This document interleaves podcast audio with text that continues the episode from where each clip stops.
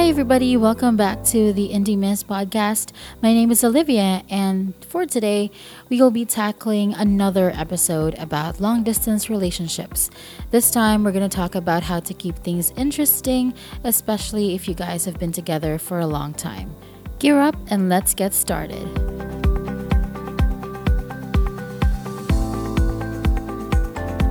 This episode is sponsored by Audible.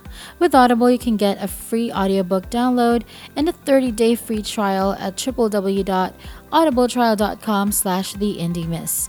There are over one hundred eighty thousand titles to choose from for your iPhone, Android, Kindle, or M P three player. Now, I love Audible because it truly allows me to listen to my favorite books, which are wonderfully read by some very talented narrators. This month, I've been listening excessively to Poirot's Finest Cases by the B B C cast, and it's so incredibly amazing how I can truly visualize the scene as it's being acted out. Again, if you want to try Audible for free for thirty days, go to w w w dot audible trial dot com slash the indie miss and choose any title you want. Remember, there's no commitment at all, just a great experience.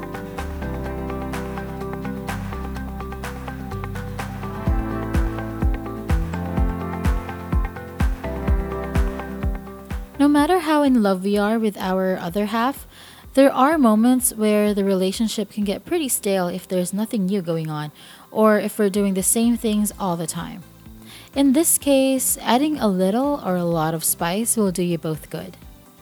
Now, from being in a relationship for almost fourteen years, I can lend a few tips and insights as to how to keep the relationship exciting and interesting. These tips have worked for us, and I'm hoping they'll benefit you as well.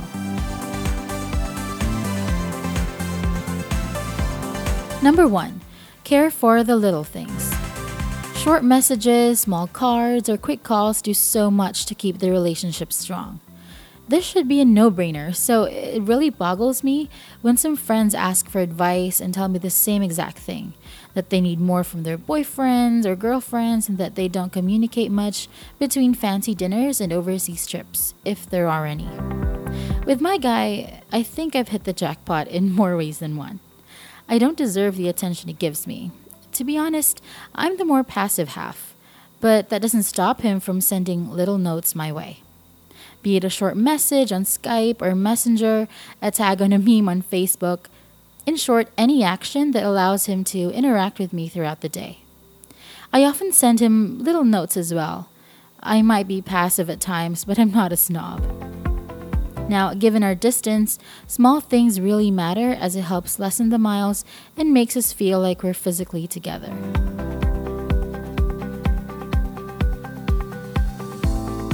Number two, invest in experiences.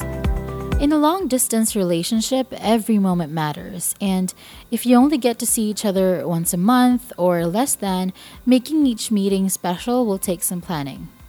As for us, we take turns in planning trips for our monthly get-togethers. Last December, Lance and I visited Sweden to spend time before the new year. It was his turn to do the planning, and it was the best year-ender ever. He booked one of the prettiest hotels in Stockholm called the Nobis Hotel, and the most beautiful room ever at that. Um, he booked us a tour and just made everything incredible for the both of us. When it's my turn to plan, though, I can't splurge on luxury trips. He insists on paying for everything all the time, but I don't like having to rely on him that much, so I try to budget. I book us hotels and fancy dinners too, but nothing so luxurious as somewhere abroad. I'm not as loaded as he is, but I do know how to give my guy a good time my own way. Often, the best experience is somewhere where it's only the two of you present. Simply put, you could either go big or go as much as you can afford. What matters is you do something together, you experience something together, and that makes for some great stories and memories.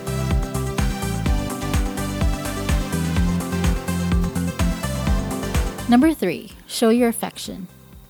Here in the Philippines, public display of affection or P D A isn't really the norm. Perhaps in the cities it's become commonplace, but most of the country are still quite conservative, so couples don't air out their love through physical touch that often, in public. In other countries though, P D A is very common. Couples kiss in public and touch each other without having to think of being judged or scrutinized. This foreign way of thinking has always been normal for me, living in Australia as a kid, and having an Australian boyfriend certainly helped solidify my opinion on the matter. When he's in the country, we wear affection on our sleeves. We hold hands, cuddle, kiss, and touch each other with little care for what the world thinks. It's been like that for the past thirteen or so years, minus the first year of high school. And with every year that passes by, we've managed to keep things exciting. Uh, here's a tip. Try touching his ass in public and you'll see what I mean. Don't feel like you have to hide how you feel because people will judge. That's natural to humans. We judge others all the time. Let your body loose once in a while if you're still not convinced. It's quite therapeutic.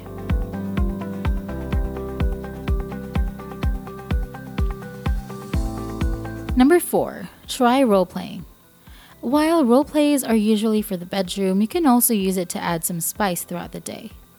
In a relationship uh, where you can't always physically be together, talking over Skype uh, or phone is kind of the only way you can communicate. If you've naturally, you know, been in a relationship for as long as I have, I think you'll develop some inside language you both automatically understand and depending on the mood. There was a time where we were both feeling a bit peckish for food and something else, and since we had some time to kill, we had a little phone convo surrounding food. Uh, I was a fruit and he was a vegetable. Um, we also talked about how we wanted to eat each other. Yeah, that happened. Left us both flushed afterwards, and it certainly helped bring us closer together. Role-playing is the chance to look into some of your partner's innermost thoughts. I'm very into the psychology and behavior of people, and from the books I've read, observing what roles they usually go for will indicate their desires. It'll help you get to know your partner better and complement his or her desires with your own.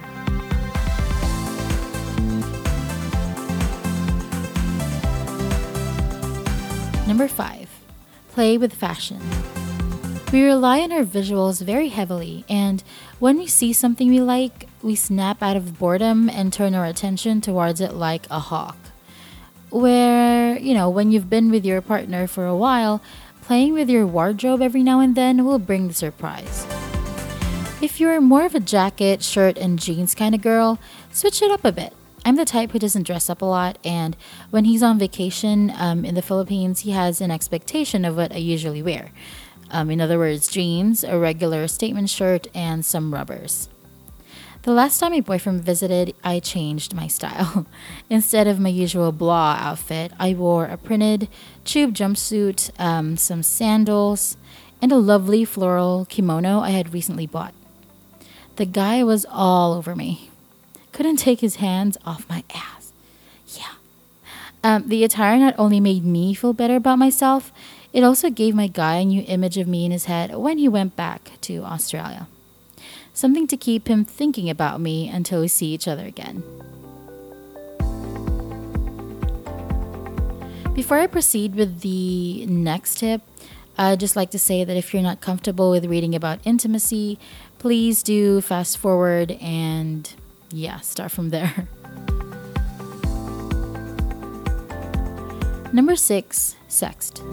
Sexting is a pretty taboo subject in the Philippines, but as much as people hate to admit it, this form of communication does wonders to keep the passion alive. Personally, I think sexting outside a relationship is a no-no. Between couples, though, I'm perfectly okay with it. I mean, you kind of do it, so... Um, yeah, I think it's yet another way to become closer to your significant other and allows for exploration of some other... Uh, level of intimacy outside the bedroom. The deed shouldn't have to be dirty, okay? You can do it in a classy way. Make it an art, make it a poem or something. It doesn't have to be a foul, disgraceful thing. Text just enough to make his imagination go wild, but don't withhold so much too that the other has no idea what you're actually trying to say. This is also the perfect place to try out some role-playing.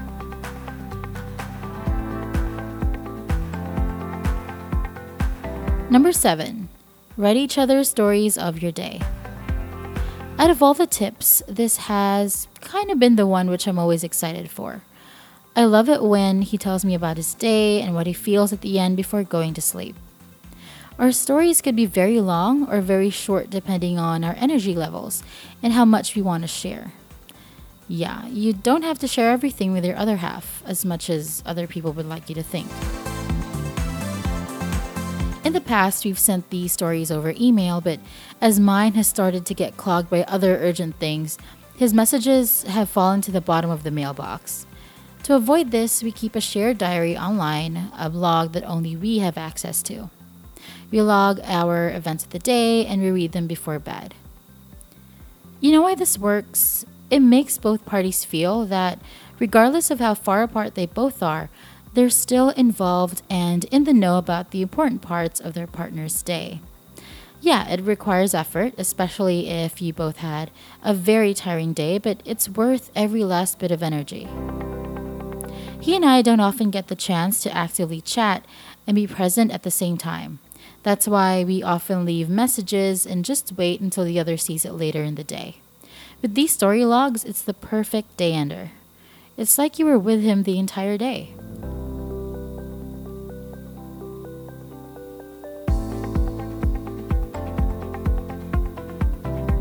And our episode is officially over. We talked about how to keep things interesting in long-distance relationships, especially if you've been together for a long time. Again, these are tips that we've personally experienced as a couple, and some or all of them might not work for you, but we'll keep things positive here and say that they will be working for you. I'm quite sure that um, even if you're not in a long-distance kind of relationship, these tips will work for you as well. Um, if you're together, if you're married, whatever, um, I really do think these will still be effective for you if done correctly. I hope you had fun listening. Um, maybe if you've taken down notes, I don't know what you did, but um, I really do hope that you learned something from this episode. And I'm just having so much fun just writing these episodes and getting them out to you guys every week. Um, I think we're going to have to move this schedule because there hasn't really been one, so to speak. And I'm thinking about releasing twice a week uh, starting this week. So um, it, it would either be Mondays and Thursdays or Tuesdays and Fridays, just something like that. So um, yeah, let me know what you think. If you want three episodes a week, I could probably do that. Um, but I think... Uh, to be sensible about things, we're gonna start with just two for now. So yeah, um, I hope you had fun, enjoyed every bit of this podcast, and see you next time.